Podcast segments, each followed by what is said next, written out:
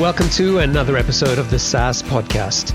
I'm your host, Omer Khan, and this is the show where I interview proven founders and industry experts who share their stories, strategies, and insights to help you build, launch, and grow your SaaS business. In this episode, I talked to Abdullah Alsaadi, the co founder and CEO of Taker.io, an online ordering platform and mobile app for restaurants. How many failed startups could you handle before you gave up? Well, Abdullah was working as a security systems engineer in Riyadh in the Kingdom of Saudi Arabia. He had an idea for a cryptocurrency app. He was so excited about it that he jumped into building the product. And after writing almost 30,000 lines of code, his app was ready. But that's when he realized he'd built a cool product, but there was no market for it. Sometime later, he had an idea to build an app on the Salesforce platform. He'd learned his lesson from his last failure and had a clear market and customer in mind this time. But Salesforce wasn't set up at the time to support app developers in the Middle East. So Abdullah wasn't able to sell anything on their platform. He then decided to build a B2B last mile delivery company. This time, he made sure that customers could actually pay for his product. And his solution was a success and he had happy customers. But the business wasn't profitable and there was no easy way to find efficiencies and scale the business. But his perseverance and grit kept Abdullah going. He pivoted to a delivery management software product. He knew this business could be profitable and his prospective customers loved the product but they used legacy point of sale systems which were impossible for him to integrate with. So it seemed like no matter what Abdullah tried or how good his idea or product was, he just couldn't find success. It was failure after failure. Now, most of us might have given up by now, but Abdullah started working on his next idea. But he was out of money and didn't have the funds to actually build a new product and he didn't exactly have a strong track record of success to persuade investors. Yet he found a way to build a product and get it to market. And this time, things started to move in his favor. He's grown Taker.io from zero to almost a million US dollars in annual run rate. There are some great lessons on what Abdullah and his co founder did right with Taker.io and how he funded the development, found customers, and grew the business. But more importantly, he learned far more valuable lessons from all the failures he had over a period of five or six years. And that's what's really interesting about Abdullah's story. So I hope you enjoy it.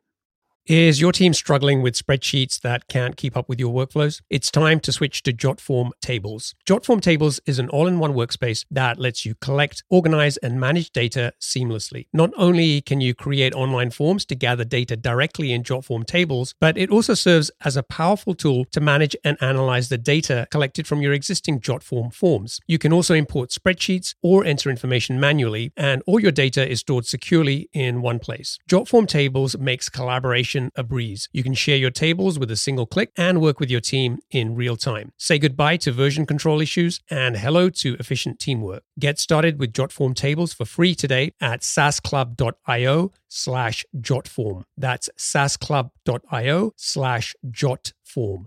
Are you looking to sell your online business or buy one to start your entrepreneurial journey? Discover exciting opportunities with boopos.com. Boopos is the number one platform for buying and selling profitable online businesses and the first to offer built in acquisition financing for qualified buyers. At boopos.com, you can explore their exclusive listings, browse listings from other marketplaces, or submit your own deal for approval. Boopos can offer pre approved financing for recurring revenue businesses, allowing you to access fast funding with no personal guarantees. And their experienced M&A advisory team supports you every step of the way. To learn more, visit saasclub.io slash boopos. That's saasclub.io slash B O O P O S. Sign up today and get qualified to sell your business or find your next deal. Hey, are you struggling to grow your SaaS business? As a SaaS founder, you know that having the right tools is crucial for growing your SaaS business effectively. But with so many options, choosing the best ones for your needs can be overwhelming. That's where the SaaS Toolkit comes in. This handy guide covers the 12 essential types of tools you need to supercharge your growth. Inside, you'll find a detailed look at tools successful SaaS startups have used to scale to seven figures and beyond. It gives you specific examples and makes practical recommendations to help you choose the right tools for your SaaS business. Don't miss out. Visit thesaastoolkit.com to download your free copy and unlock faster growth for your SaaS business. That's thesaastoolkit.com. Abdullah, welcome to the show. Thanks so much for having me.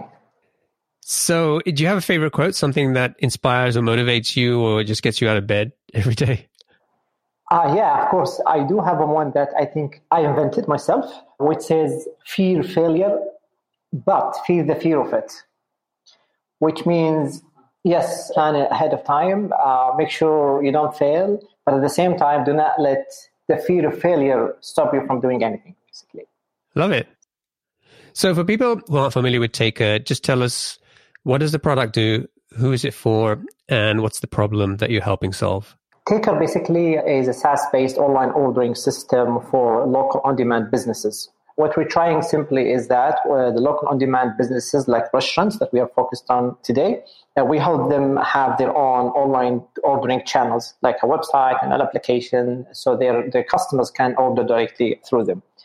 So this is simply what Taker does. Okay, so like any restaurant can can sign up, use Taker, and they basically get a their own website ordering system, and they just pay you a subscription for that. Exactly. You could say Shopify, but for restaurants. Okay.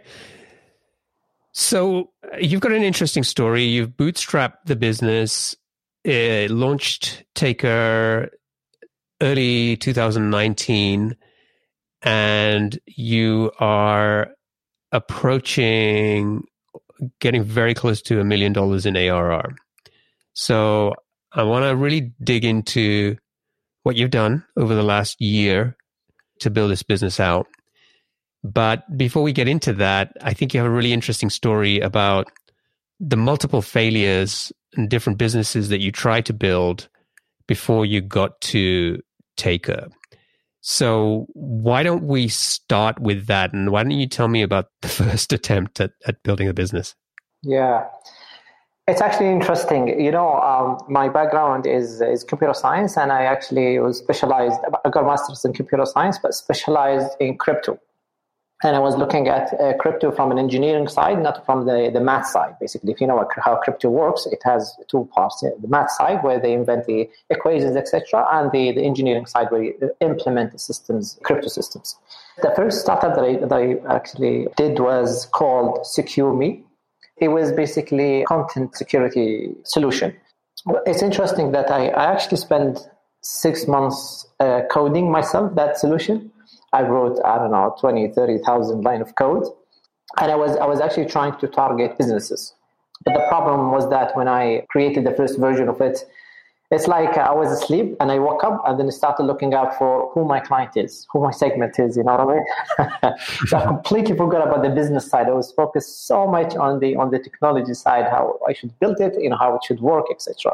And I know many founders might fall into that trap, but it was back, it was actually very very bad because uh, I wasn't focused on on a specific segment. Uh, I wasn't focused on a specific set of clients. I wasn't like aware of uh, uh, because if you didn't know that, if you didn't know that, you wouldn't be able to have product market fit, as, as to speak, basically.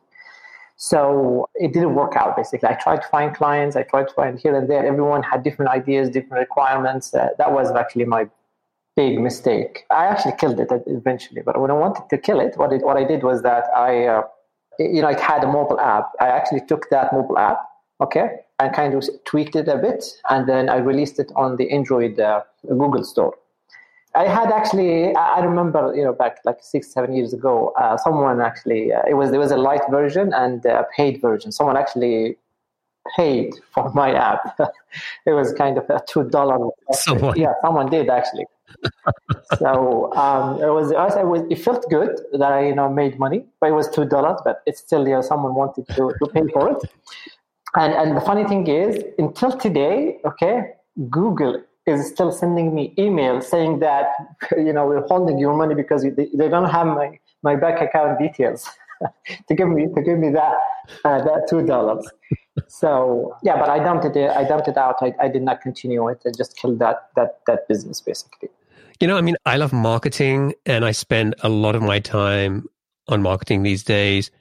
But when I get a chance to start coding and I get really in the flow, I really don't want to think about that other stuff like yeah. customers. And I just wish like, oh, I wish somebody else could take care of that because I'm just so into the code and I just don't want to do anything else. I don't want to think about eating or whatever. And um, I think a lot of a lot of developers get into that because you, you're doing something that you really love doing. You can see that you have this this vision of this solution that's, that's going to solve this problem but you just don't know you, you, haven't thought about who it's for or and that's where it's you know it often falls over so you got the two dollars that's great and you know i i was kind of joking about that but i think it's just for anybody and the fact that you still remember that it's just like when you do something and you get the first sale no matter how small it is you always remember it, right? It's an awesome feeling. Yeah. So what happened next? So you've sort of you you did something on Salesforce as well, right? Yeah, actually, when we basically stopped the, uh, that crypto solution, we basically started thinking about okay, what to do next. Okay, we wanted to do something on cloud, all right, and uh, when we started digging, where should we go? What approach should we take into, you know, offering a cloud service or cloud solution, whatever? We actually came across Salesforce. Salesforce at that time was very famous, as you know, and then we decided to build an app over the Salesforce platform. As you know, they have an app exchange platform where developers can actually build their own app on the Salesforce platform. So we decided to do to do it that way to leverage the infrastructure, to leverage the existing clients, because anyone who's using Salesforce can actually buy our app with like few clicks, which was amazing, an amazing business approach. And then we we thought about okay, what to build, what kind of app should we build? We decided to build an app uh, like an HR management solution, our app. We called it HuManage from like human management. So then we started actually building it out we had okay we had the first version and then the problem was that uh, we had two problems okay the first problem was that you had there has to be an approval step from salesforce they have to approve your your solution that you've built on, on their platform as you know because there is, a, there is an agreement there's a revenue share agreement they have to know the value provided to, the, to their clients etc which was fine for us. We we were actually uh, passed all of the steps, but one step that actually stopped us for you know for how long? It stopped us for a year and a half. Wow! And the problem was that we found out later we were the first in the Middle East to build an app over the Salesforce platform, and in fact, Salesforce did not know how to treat us because we were the first. One of the things that Salesforce f- focuses on is pricing. They have to have uh, an agreement with you where where they de- basically determine the lowest price that you could uh, go with and you, you sell basically. And this is where we spend a lot of time just discussing. I don't want to go into the details, but we spent a year and a half trying to get the app approved. And as you know, a year and a half for a startup not being able to sell is a nightmare basically. Mm-hmm. so I, wish my opinion of, uh, can hear that. but yes, that was actually a big. The, the business approach was amazing. The product was amazing. The way we crafted the solution was amazing, but we could not sell. Actually, we could not sell it. The other problem is that we decided to basically seek fund and you know approach investors. The other problem that we faced was that when we told investors that we're building an app or solution over the Salesforce platform, they actually didn't know what Salesforce was. Mm. And I remember one of them told me that, why would I invest on something that I don't know? I said, Salesforce is a, at that time is a $70 billion company. It's listed the market, stock market, and uh, you know the biggest cloud company. Uh, but still, they actually did not did not know what Salesforce was, so we, we could not actually respond for that. So yeah, and then the business just was uh, was was bankrupt. Basically, we could, we could not sustain it anymore, and we killed it, as as, as you already know. Okay, so that's like the second, yeah, sort of business, and then you got into the delivery business. Yeah, exactly. And then we we actually after that we did. Uh, we, we created a company uh, called Duke. It's basically a B2B last mile delivery service. Our approach, what we wanted to do is that we wanted to deliver products, okay, in one hour. Like you, you it's, it's faster than you going out to buy something. So, so we wanted to make it so easy and fast to, to buy products online and get it delivered within one hour. It was a very risky way because you know it's it's kind of a, from a logistics point of view it's a warehouse list approach where there is no warehouse we don't collect products and bring it to the warehouse where the where we redispatch them again. Uh, no we pick and deliver quickly. I, after some months we realized how difficult that was and in fact the clients were happy the businesses were happy the end consumers were happy because they get products fast but we were not happy because business is not scalable at all you cannot really scale up the business then we, we decided to turn it into uh, a SaaS product. It's a delivery management platform, SaaS-based delivery management platform, where we wanted to basically help those who have the delivery fleets have have a like a software to manage their, their deliveries. Yeah, and then we what we did was that when we turned the business, pivoted basically, we said, okay, who do we sell to? Uh, there were multiple uh, segments, but there were the, there were the logistics companies, the uh, the retail, the delivery, the uh, the restaurants also. So what we did, we said, okay, we need to focus on one segment, and we decided to focus on the restaurant segment because they have, you know, high volume of orders, delivery orders, but at the same time, everything is paper-based operations basically. So we wanted to help them with efficiency, to reduce the cost, to improve the the, the efficiency, etc. When we started to sell and approach the, the, the restaurants, in fact, everyone loved it. Everyone loved the product, the, how it works, the problem it solves but the problem was everything has problems, uh, obviously. The problem was that our product by nature comes integrated. It has to come. It has to be integrated with uh, order sources like POS systems or whatever uh, for the order to be created on Duke for to, for them to deliver. But the problem was that the restaurant industry in general they have like desktop based legacy systems that you can never integrate with. They're not cloud, you know what I mean, that you can integrate, etc. So we have this was the biggest problem that we faced. Everyone wanted to use our product, but they're going to be creating the delivery orders manually. It's just a nightmare. It's against the whole idea behind efficiency, right? So yeah, that was actually the, the, the, the thing that I hated the most. Everyone liked the product, but no one was able to use it because of this issue we tried a few tricks. We tried a few things to overcome this issue. One of them was to partner up with one of the biggest cloud-based restaurant POS systems in the in the region. We did, you know, uh, do that. Uh, we were successful, and they did the integration with us. Uh, it was it was like one click away from using our software. Uh, again, technically it worked. Strategically, it worked. But from a, from a, like when it comes to sales, it didn't work. For again, for other reasons uh, that I can talk about later. So we, we figured out that, you know, and realized it, it's not going to work that way. We have to do something. Then we decided to build Taker because Taker is going to solve the problem of the order source for, for the delivery management, where we can integrate both products together perfectly.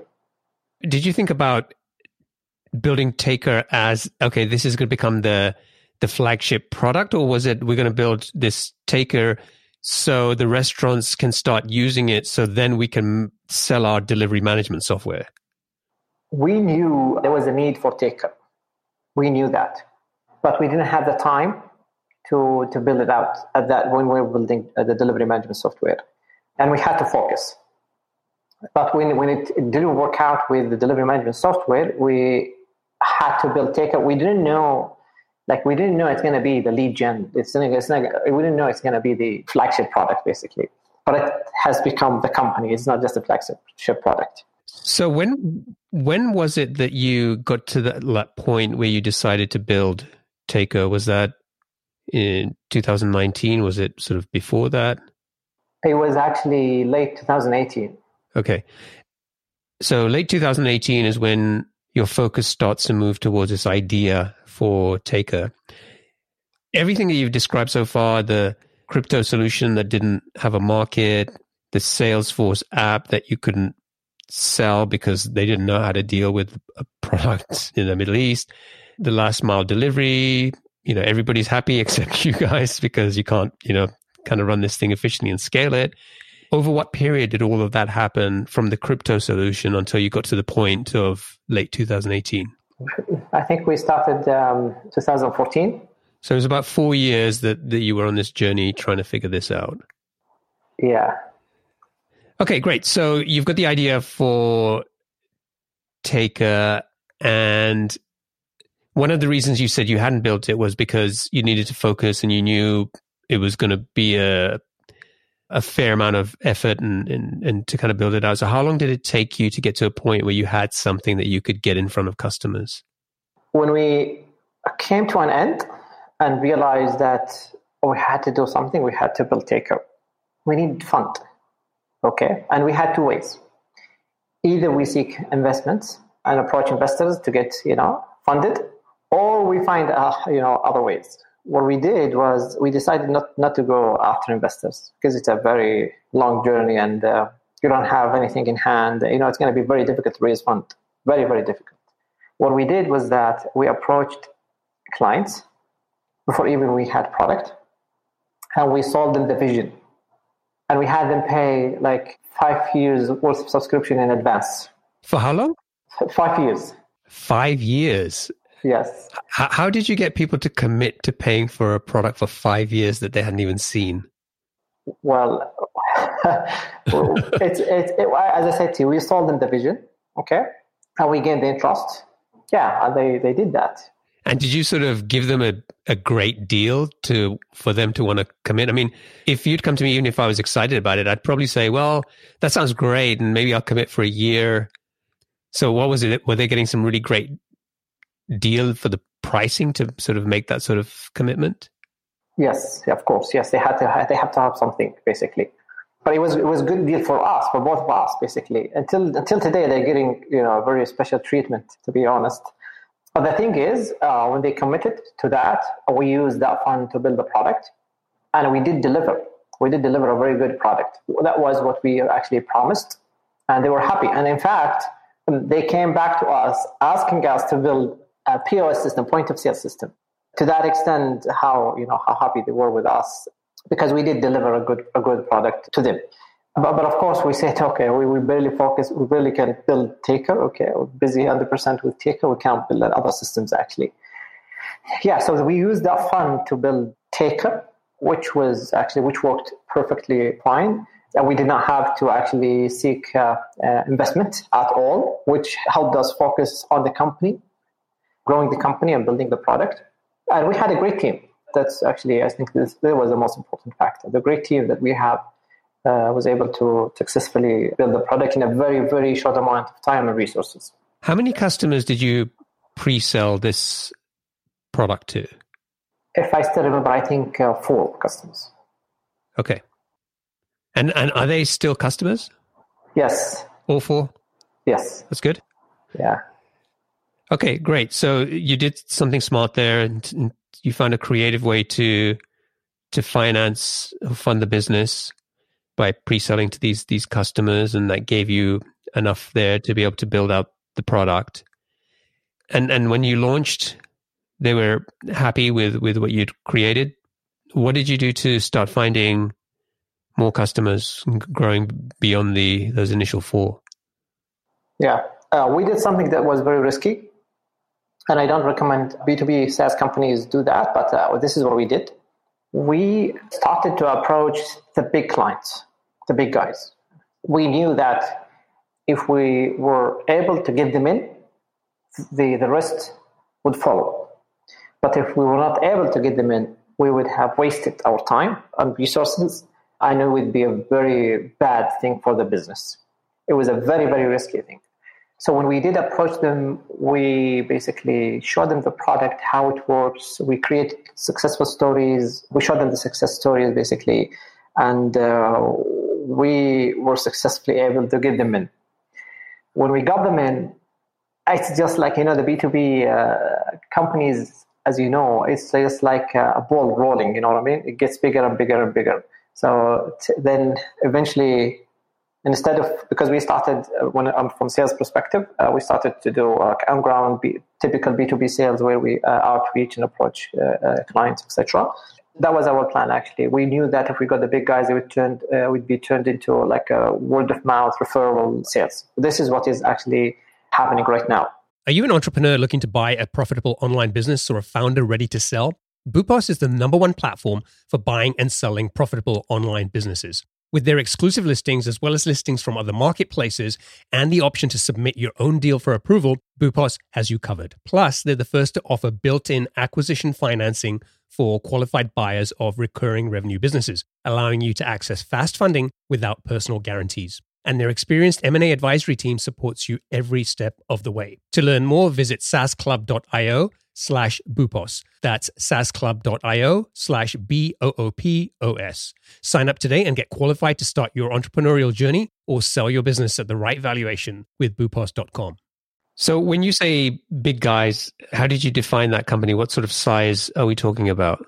You know, if we talk about restaurants in general, there are two two things to put in mind uh, when you're defining uh, how big that restaurant is.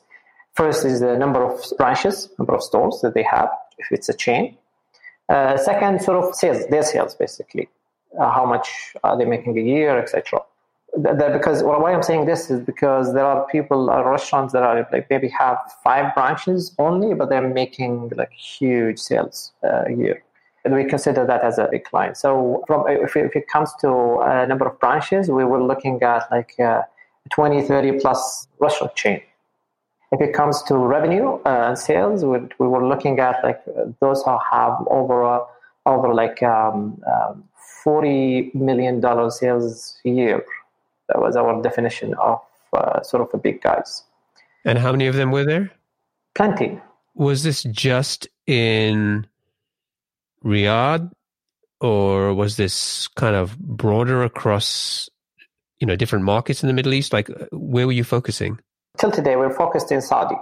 Saudi and Riyadh specifically, it has like 70% of the Middle East market almost, or 60% of the Middle East market. So we have a, wow. a very big enough market to, to, to conquer. So that's why we're still focused on there. But of course, we always say Taker is born global because it's a SaaS company.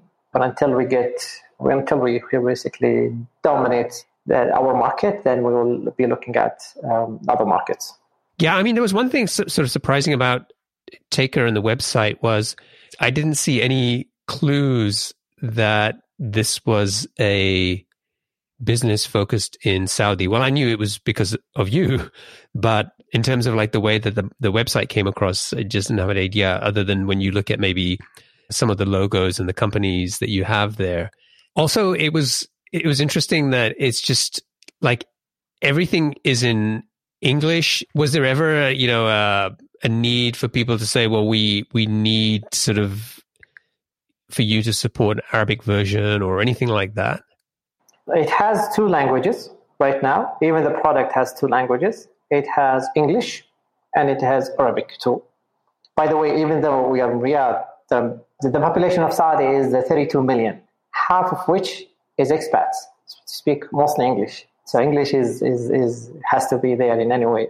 You have 16 million expats. No, no, 10, uh, half of half of the 32 million, like almost 10 million in Riyadh. Half of 10 or, or, or 13 million in Riyadh, uh, in Saudi. Sorry. Wow. Okay. All right. So you've identified these bigger companies. What did the sort of the the outreach to these companies look like? And tell me a little bit about what type of challenges or objections you had getting them on board? Well, if, you, if your question is about sales and sales strategy, you know the B2B sales uh, has its own challenges.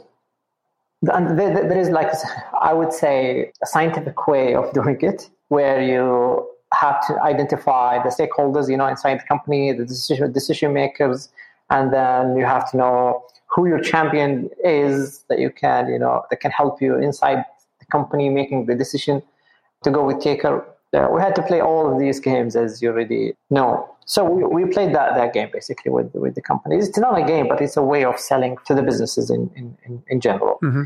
Uh, we had uh, definitely uh, we had friends also we had friends of friends also that all together we, we tried to leverage every single channel that we had you know in hand uh, to help us you know to facilitate the sales but overall we knew that if we had a good product we will be able to sell that was actually uh, the thing that we really focused on we did something that that helped us in a big way why big companies started to uh, join Taker.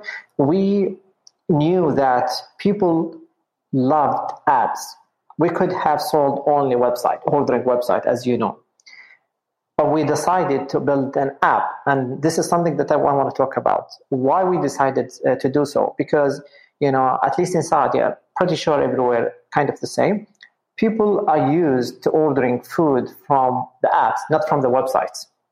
And we got those statistics from our friends building the, the aggregators applications, you know, the food ordering applications, uh, like Uber Eats, Hunger Station that we have in, in, in Saudi. Like I would say over 90% of the orders over those platforms come from the app, not from the website. So we knew that people are used ordering food from the app. So we focused so much in building the applications and perfecting it.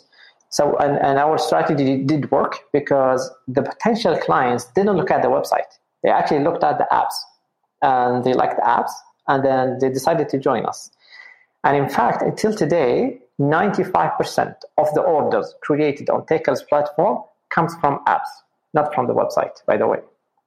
So that was something that we knew beforehand when we wanted to build the product, which helped us a lot with our growth because everyone wanted wanted an app. So yeah. So uh, I, I, I, forgot your question, but I, if you have a question, how did you? Uh, what was your question again? Sorry. So yeah, the question really was, how did you do outreach to these companies? And and as you've talked about it, it was an account based marketing approach, right? You have a certain number of target customers here. You're you're figuring out exactly who the the key people are, the decision makers, the stakeholders. You're you're working the relationships. You're trying to figure out how to do personal outreach here. Once you got your foot in the door, what did the sales process look like? What did you have to do to to get to a sale? How many meetings were they? How many demos did you have to do? It's a good question. Today, it takes us, you know, no more than two phone calls today because we have already established the brand, we have established the company, and everyone knows us. But before, uh, we had to do many, many things. We had like it used to, the sales cycle used to be three months, by the way. Now it's been shortened. Now it's almost like, uh, I would say, two weeks when the uh, client started interacting with us. But of course, when you do B2B uh, sales, after identifying stakeholders, the decision makers, uh, you have to do one thing that is very, very important. You have to have your champion inside the company because you know restaurants are companies at the end of the day they have management and these sort of things how to get the champion mm-hmm. is a different story but you have to at, at, the end of the day get to know him you have to talk to him you have to you have to make him feel that you know choosing taker and going with taker would get him promoted in his job and if you reach that level it means he's going to fight for you inside the company when they are on one table deciding uh, whether to go with taker or not but it's a combination of, I would say, social intelligence, uh, you know what I mean, social engineering, is, you know what I mean. It's all sort of psychological tricks also that you need to do uh, to get uh, to get there.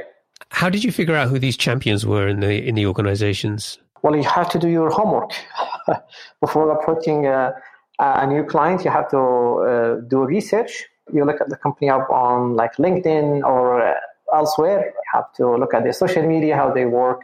You have to know who they're working with, like other companies they're working with. You have to ask, you know what I mean? We do ask our clients also uh, about other companies um, and restaurants.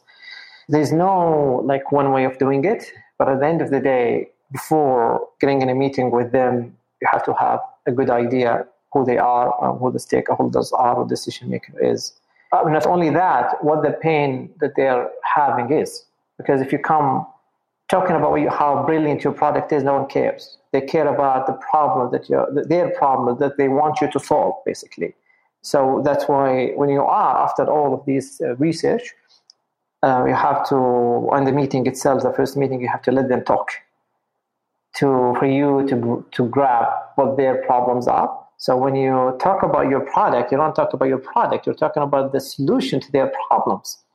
So if you did all of that, you maximize your chance that the sales is going to go through. Do you have a sales background? I never studied sales, but I did sales. so I practiced it, I would say. Okay.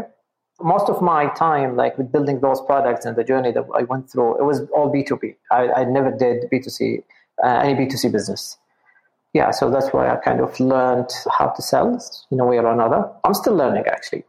So in the four years before you got to Taker, you were getting practice with B2B sales.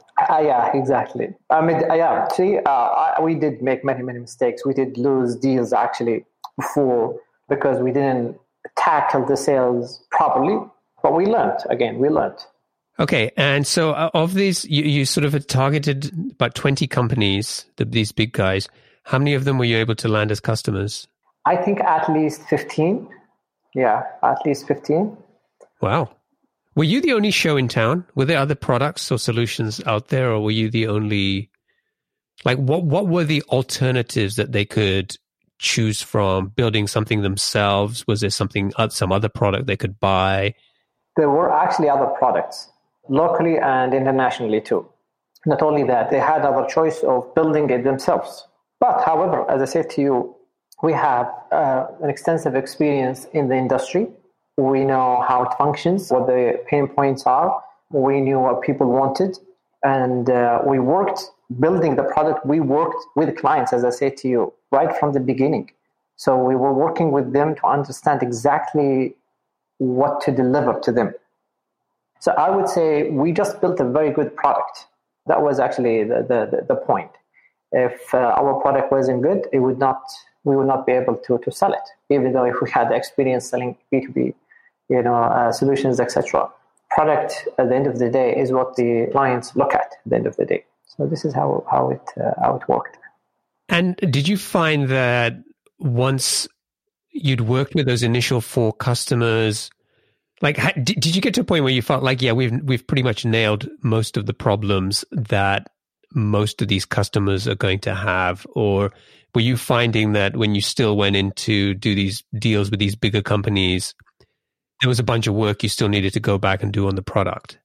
Before Taker, as I said to you, we had a delivery management software, which we were targeting restaurants to. So we were not new to the industry. We knew the problems. We knew what the clients wanted. But of course, there are many, many things that we learned as we as we were building the product. Right from the beginning, we would not be able to sell the vision, as I said to you, to the clients before building even the product if we did not know what they wanted. Yeah, we knew many, many things. We, we knew the pain points, as I said to you. And, and also working with them closely, building the product was actually also very, very helpful.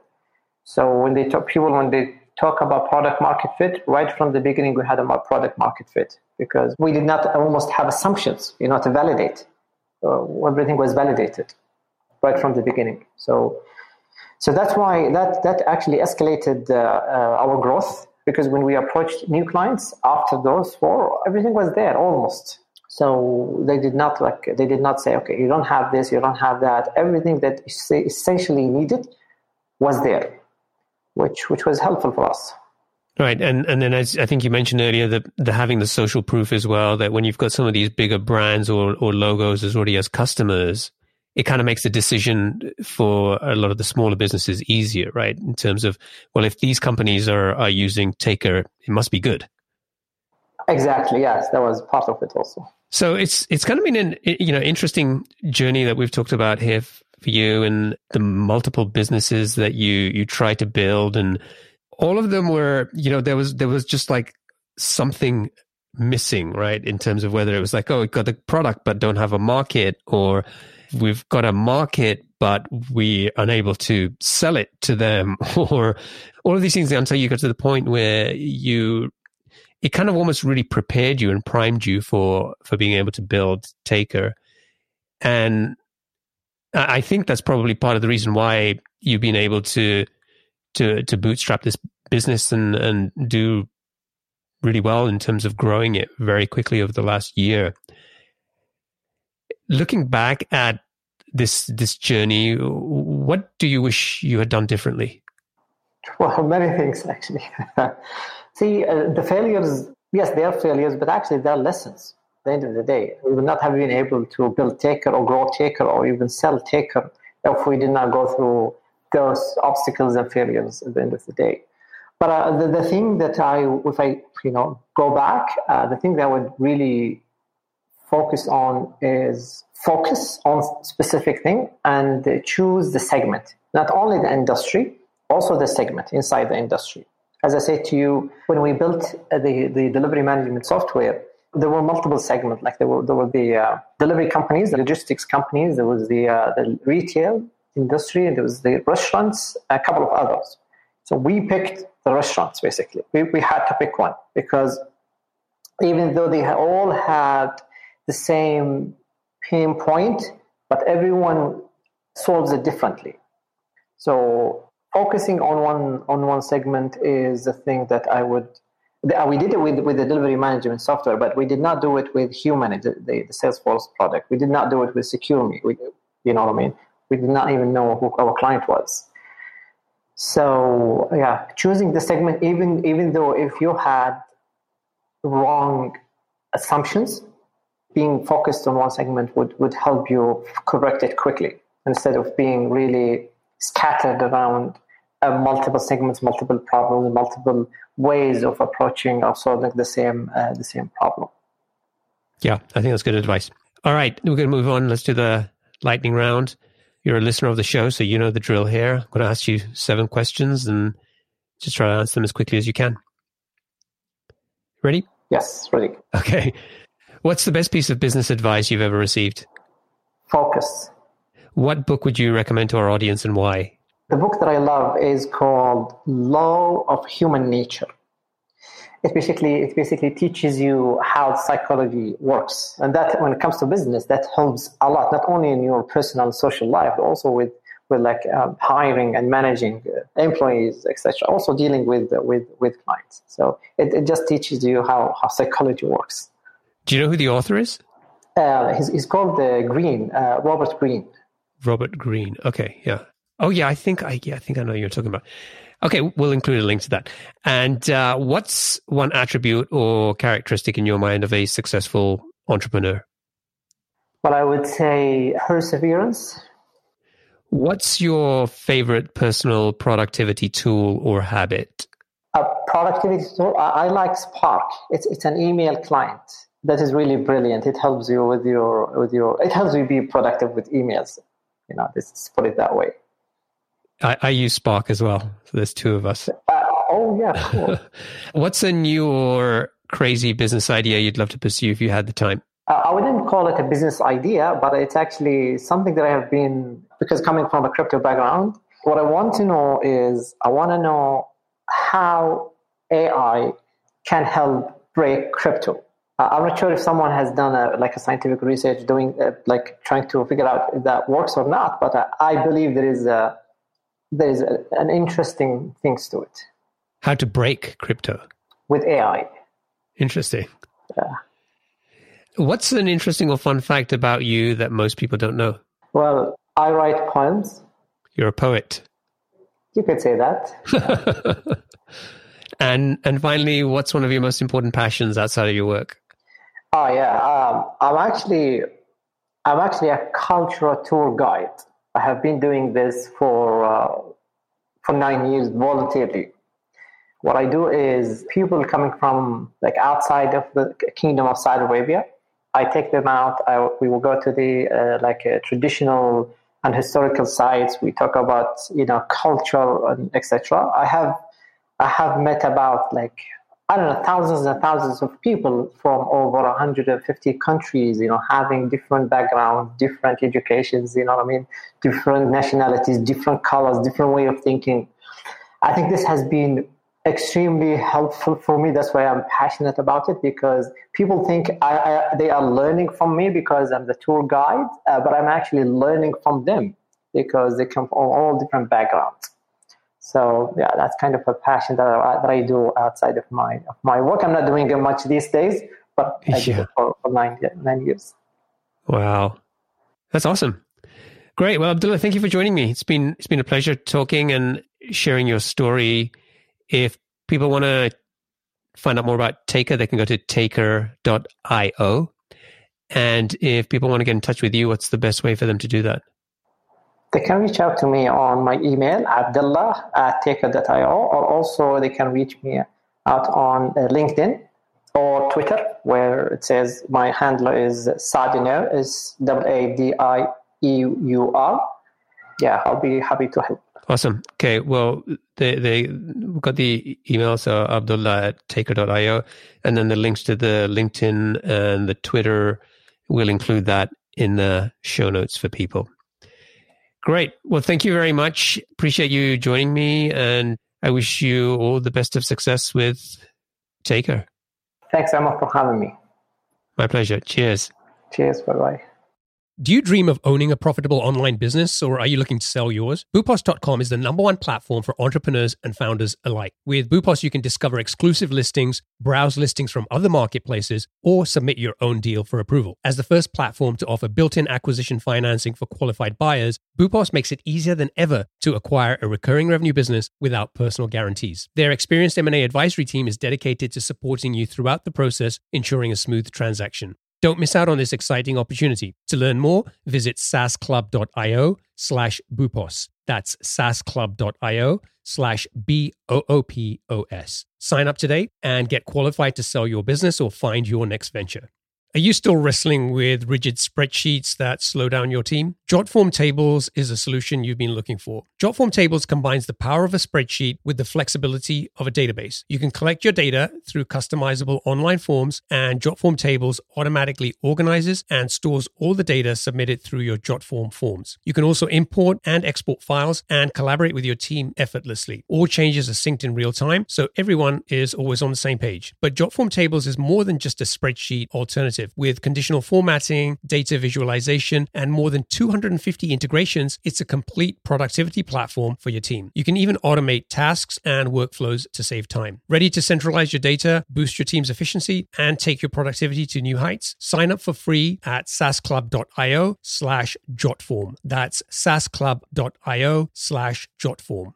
Attention SaaS founders, are you determined to scale your B2B business to that coveted million dollar ARR milestone? I've got something that can help you get there faster. Introducing the SaaS Club newsletter, your weekly companion on the journey to SaaS success. Packed with proven strategies, practical insights, and exclusive interviews with B2B SaaS founders who've been where you are, this newsletter is your ticket to accelerated growth. Each week, in just five minutes, you'll gain access to a treasure trove of growth tactics, lessons learned, and insider tips to help you navigate the challenges of the early stages and scale your business business to seven figures and beyond. So why wait? Become part of a 4,000 plus strong community of SaaS founders and entrepreneurs who are already harnessing these insights to drive their growth. Visit saasclub.io slash newsletter and subscribe to the SaaS Club newsletter today. Gain the support and expertise you need to keep forging ahead on your SaaS journey.